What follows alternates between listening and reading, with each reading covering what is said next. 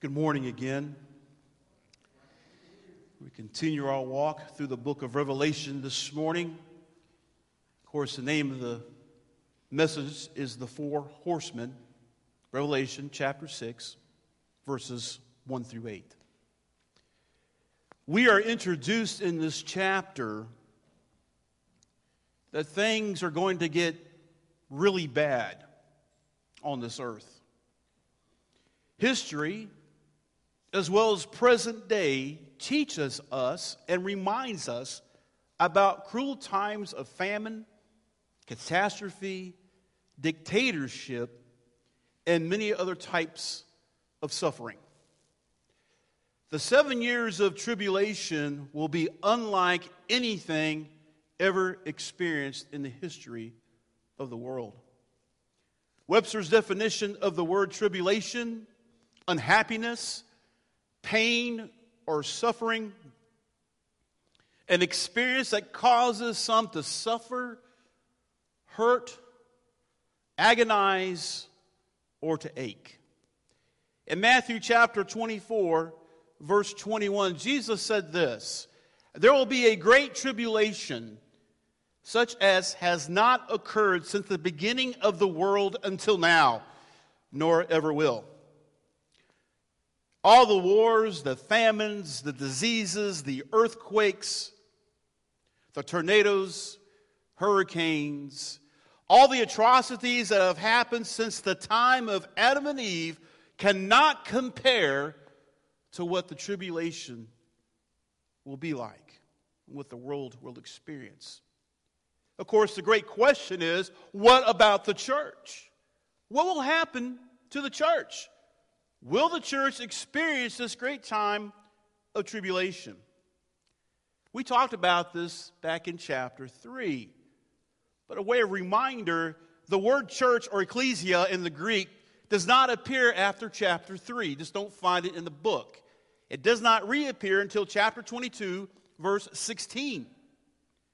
And one must also consider the promise that is made in chapter 3, verse 10. The letter of the church of Philadelphia. Can that be applied to every church throughout every age, or is it specific to then only the church of Philadelphia? Now, reminder that the persecution that was happening when that letter was writ- written to Philadelphia, and so that promise of escaping this time would bring them great comfort. Now, I will tell you this it is possible the church will be removed prior to the tribulation when God's judgment and wrath is unleashed on this earth. The reward of the church, in part, to be spared from enduring it. Now, I don't want to pick up all my time talking about if the church is pre trib, mid trib, or post trib, but here's the point I'm trying to make. Those are good discussions to have. But instead of spending all our time looking at that question, when we read about what's going to happen, it should motivate us. It should light that fire in our heart about the gospel so that people we know and care about will not be here to experience it in the first place. Now, there's four symbols under which this judgment will evolve or progress. They're not synonymous, some do overlap to some degree. We'll see the opening of the seven sealed book. We'll look at the first four seals this morning. After the seven sealed book, there is the sounding of seven angelic trumpets, followed by the reverberations of seven thunders, and then the outpouring of the seven bowls of divine wrath. And I warn you now, this is not going to be easy to read. It's not going to be easy to us to take this because you don't hear much about it preached, about God's wrath and judgment for me throughout this entire week, the text screamed to me how amazing God's grace truly is when I look at what's going to happen. And today we just scratched the surface. Just the four seals are going to be opened that we read about today. Just the tip of the iceberg. Let's go back to verse 1. When the Lamb broke or opened one of the seven seals, I heard one of the four living creatures or beings saying, as with a voice of thunder, or like a voice of thunder, come. Now, the New King James translation adds the words and see after the word come. And most of your study Bibles will say in early manuscripts you see that and see. So some of your translations will say come and see, some will just say come. Now, that word come is erchomai in the Greek, and in this particular instance, it's imperative form of the present tense verb. It means to come. It's a command. That's what imperative. It's command, come. Now, just a few things I want to mention. John has already seen the scroll. He described it back in chapter 5, verse 1. But they couldn't find anyone to open up the seals. We found out who's worthy. Do we go back and talk about that again? Yeah, Jesus, right? Only He is worthy. And with the first seal broken, the scroll could be opened one seventh of the way, would make it possible for John to go up and read the scroll. But John doesn't say anything in the text about reading the words of the scroll. Rather, he describes the imagery of an event that seems to leap to life right out of the scroll itself. So, come could be a command for the writer to come forth. But pay close attention.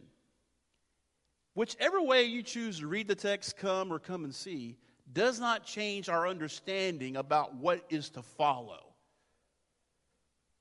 Verse 2 I looked, and behold, a white horse, and he who sat on it had a bow, and a crown was given to him, and he went out conquering and to conquer, bent on conquest. He was wanting to gain the victory. Some view this rider as the Messiah, the Christ. And they'll say that white signifies a conquering king, that when a Roman general or commander conquered over an army or conquered a piece of land, they would ride into Rome on a white horse. They also point to rabbinical literature that states a rider clothed in white almost has good connotations, if not even messianic ones. Now, some argue this is not the Messiah, this is not the Christ, but rather they say this is the Antichrist. And the answer to this dilemma or question can be found by studying the context. What I mean by that, look at the verses around it, look at the chapter, look at the book, and look at the book in the New Testament, then look at the book as it falls into place in the canon of Scripture. Well, the second, third, and fourth seals are devastating judgments of God. So, what would be the significance of the Messiah showing up on the very onset of the tribulation? Doesn't make much sense. That would be a hopeful sign since conquering and conquest by the Lord would bring the earth in submission to him. However, it just seems out of place. Now, when the Lord appears in chapter 19, verse 11, he's described quite differently. Now, in chapter 19, verse 11, he's described as coming on the white horse. And in verse, chapter 19, verses 15 and 16, Christ is coming to destroy his enemies. However, the Lord is presented with many crowns in chapter 19, diadems. Those are kingly crowns. And the Lord does not fight with a bow. If you look in chapter 19, he fights with the sword of his mouth, which is the Word of God. Therefore, one can conclude this conqueror riding on this first horse by the opening of the first seal is the Antichrist mentioned in Daniel chapter 9, verse 26. The rule that will come to destroy the city and the sanctuary.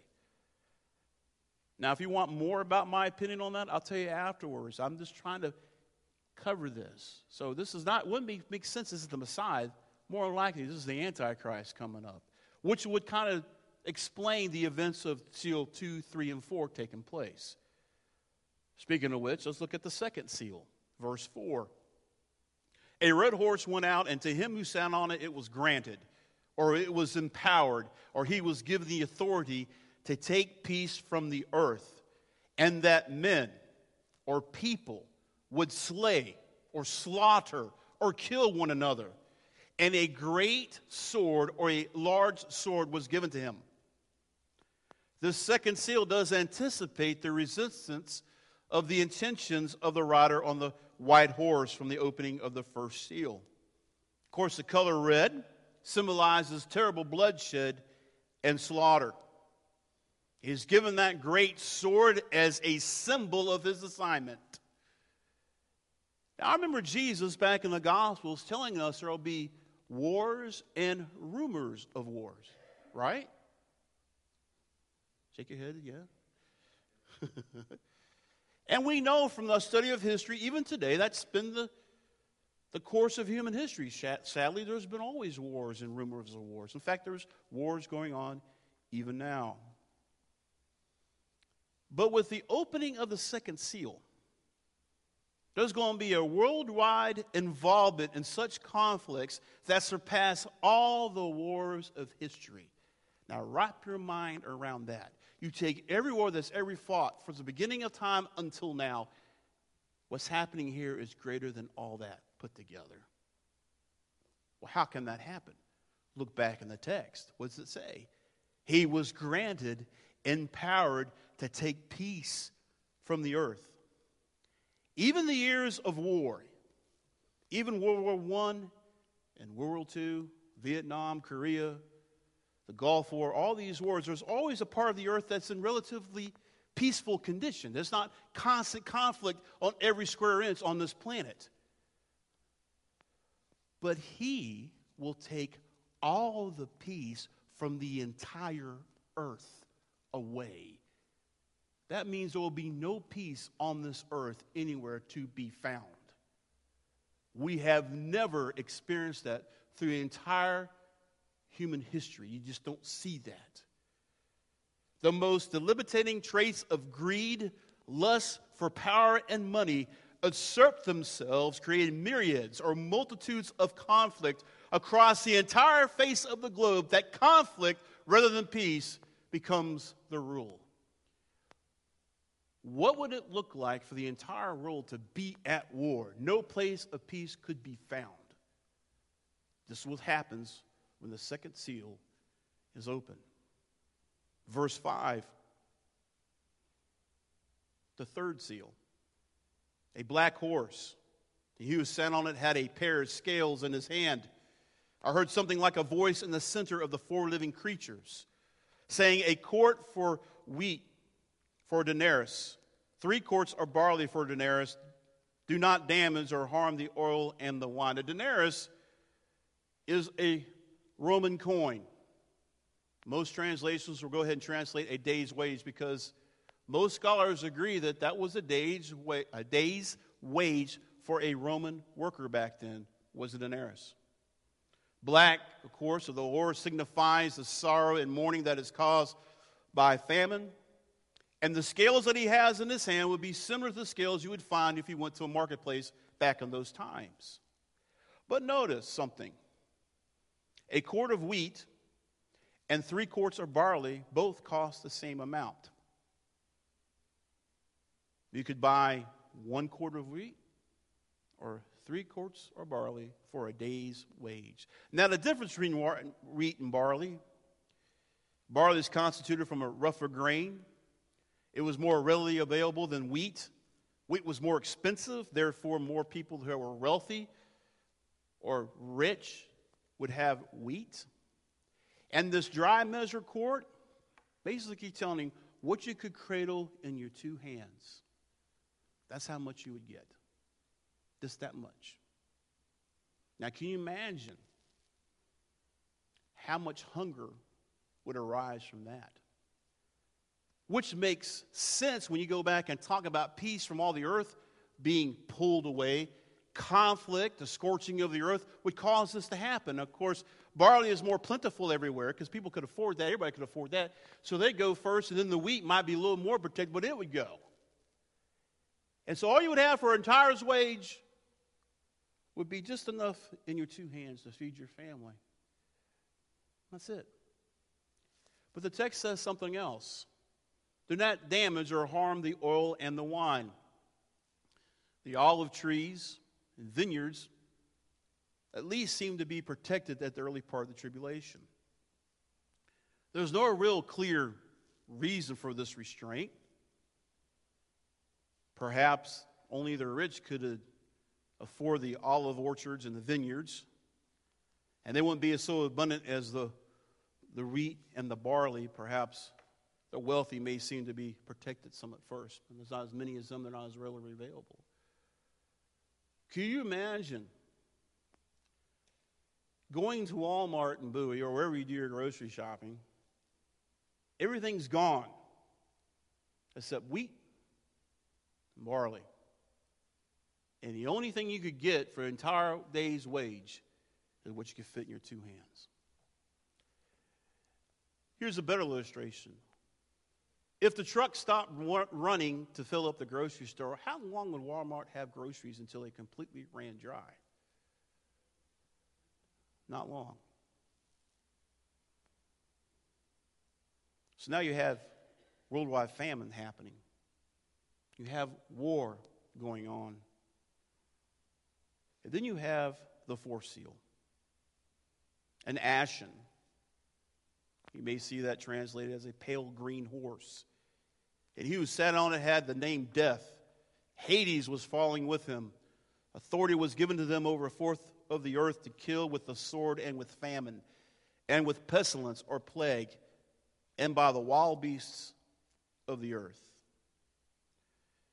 Now, the Holman Christian Standard does translate that pale green. That's the color of disease and death. And Hades is following close behind death. Some translations render that the grave. Now, Hades carried a lot of different connotations back to the original audience than we have today. We hear the grave, the word the grave, we think of a place where a body's interred, where we bury the body.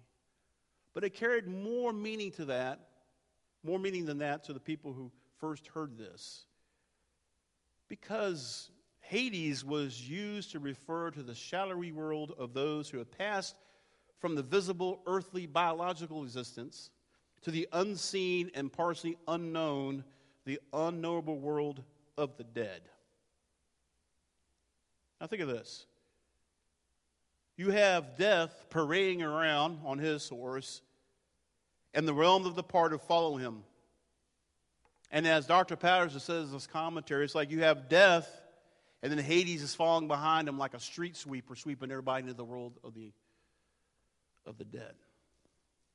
Now you have war. First, you have the Antichrist, you have war, you have famine, now you have pestilence and plague going everywhere. Doesn't paint a pretty picture, does it? Now, I remind you, this is the first of the seals. But there's something else that grabbed my attention. There's various ways of people dying. People are killed by the sword, the famine, and plague. But look what the verse says in verse 8, the last part of it. It adds by wild beasts of the earth or animals. Worldwide conflict render widespread burial impossible. The famine will affect the animals just as it does humans. And even today, periodically, a wild animal will take a life of a human. We hear about that shark attacks, a lion may attack, so on and so forth. However, that's going to change when this fourth seal is open. Apparently, people are going to be killed by animals because they're hungry. That's not my words, that's the words of the text. Now think about that. The Antichrist shows up. You have worldwide war, no peace. You have famine going around the world, and you have people dying of plagues and diseases. And now you have wild animals eating people, possibly even eating the dead bodies that cannot be buried. Doesn't paint a pretty picture, does it? Each seal builds upon another and the conditions get worse and worse and worse. It reminds me of the book of John. Jesus' first miracle, he turns water into wine, and each miracle gets more and more to the, the one the last he performs before he's crucified is raising Lazarus from the dead. Each one builds upon another. Same principle. Each seal builds upon each other. Now, some will argue that these seals are not necessarily God pouring out his wrath or his judgment. Rather, he's allowing human depravity to run its course. So bear with me and turn to Romans chapter 1, verse 26 and following.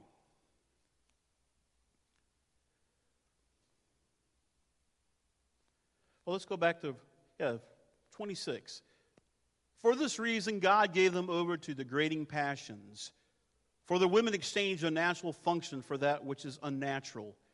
In the same way, also the men abandoned their natural function of the woman and burned in their desire toward one another. Men with men committing indecent acts and receiving in their own persons the due penalty of their error.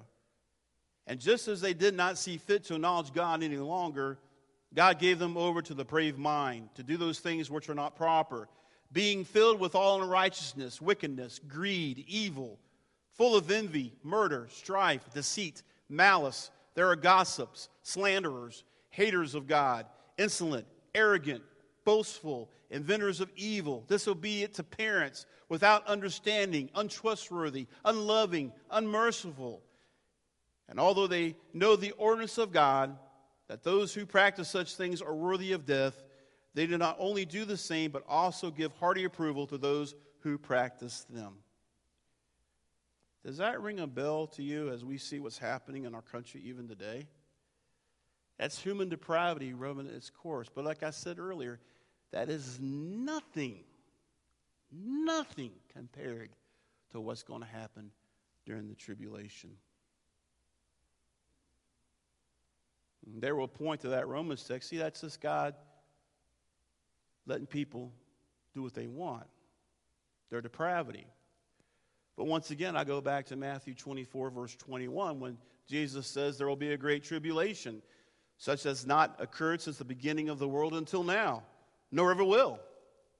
Or how about Revelation chapter 5, verse 1? John's telling us, I saw in the right hand of him who sat on the throne a book written inside and on the back, sealed up with seven seals. So apparently, this is God's wrath. It was in his hand. He wrote the scroll. We see happening indeed God opening up his judgment against the earth. And we think Romans 126 and following is bad.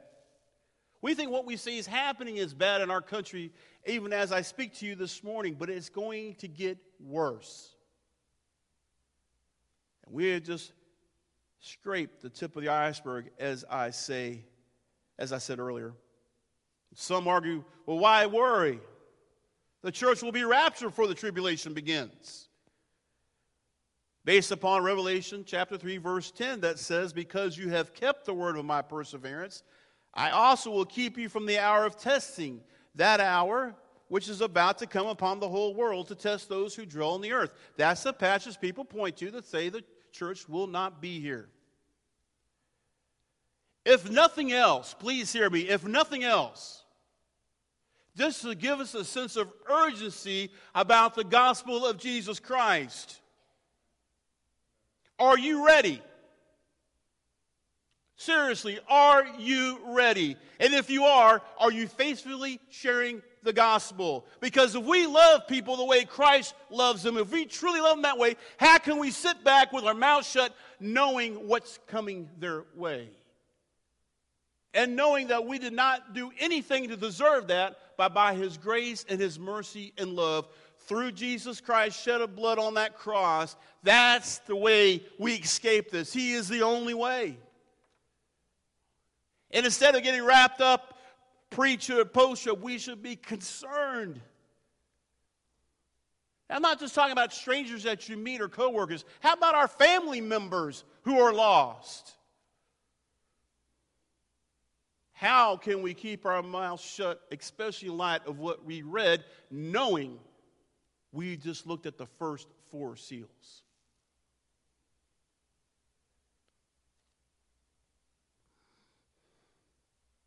I feel ashamed. But oftentimes I keep my mouth shut when I should open it and proclaim truth. Not to say, look at me or how holy I am, because I love them. And I do not want to see them suffer.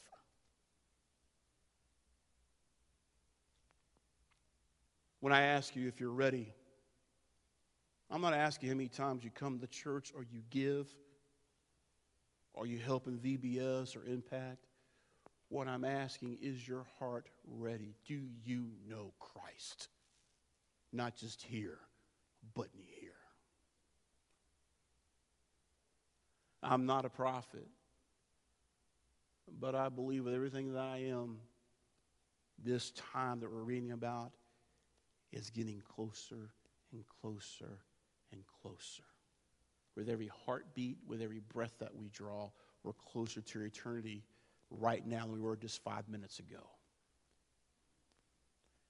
And if you are, if you're ready, are you sharing the gospel with your family, those who you care about?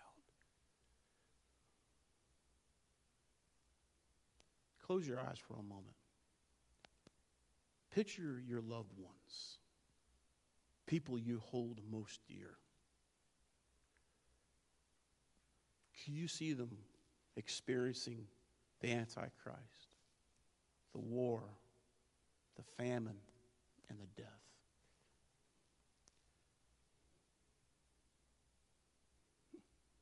I wonder would they look at us and say, Why didn't you tell me? Why did you give up?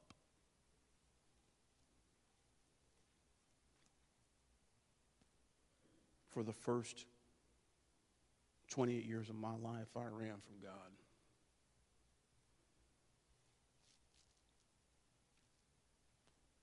But He never gave up on me. He kept putting people in my life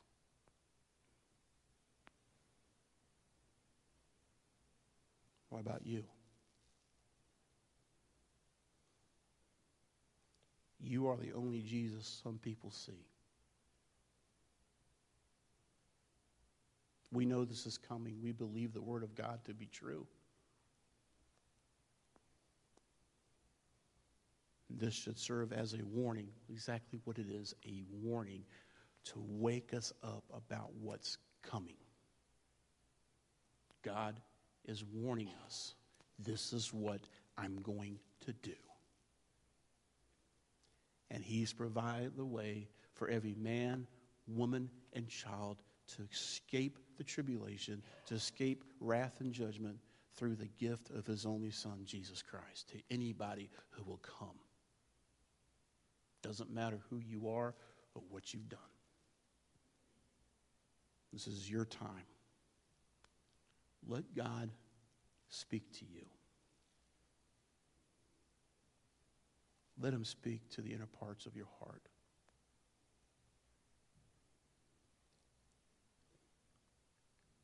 And I believe most in here to be Christians based on my experience and speaking with most of you. But even now, God's laying someone's name on your heart. Would you be willing to even pray for them? Maybe even come down here and cry out. Don't ask God to send somebody. Ask God to give you the opportunity.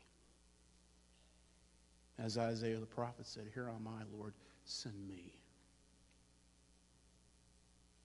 We can't give up. We can't throw in the towel. We have to keep going. I know it's hard out there. I know it's difficult. There's a lot of stuff going on, but we cannot give up. There's more more people.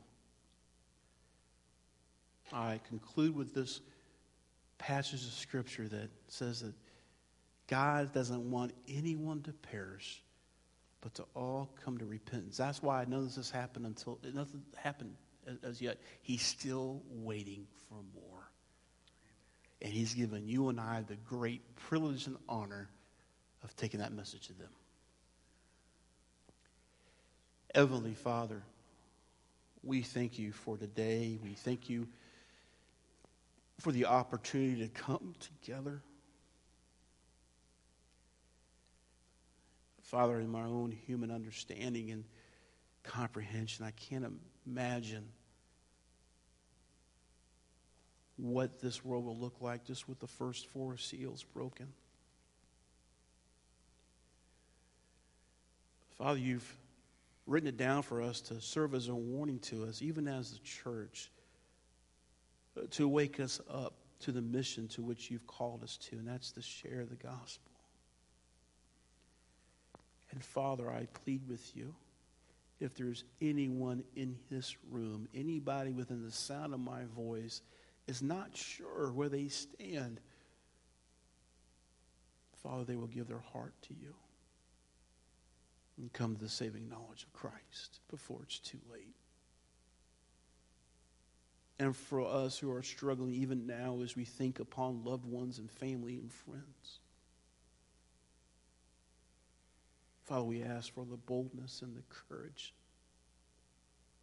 through actions and words to demonstrate the love of Christ to them. That they too will come to the saving knowledge of Christ. Continue to move among us and speak to us, O God. In your Son's name we pray. Amen. Would you stand?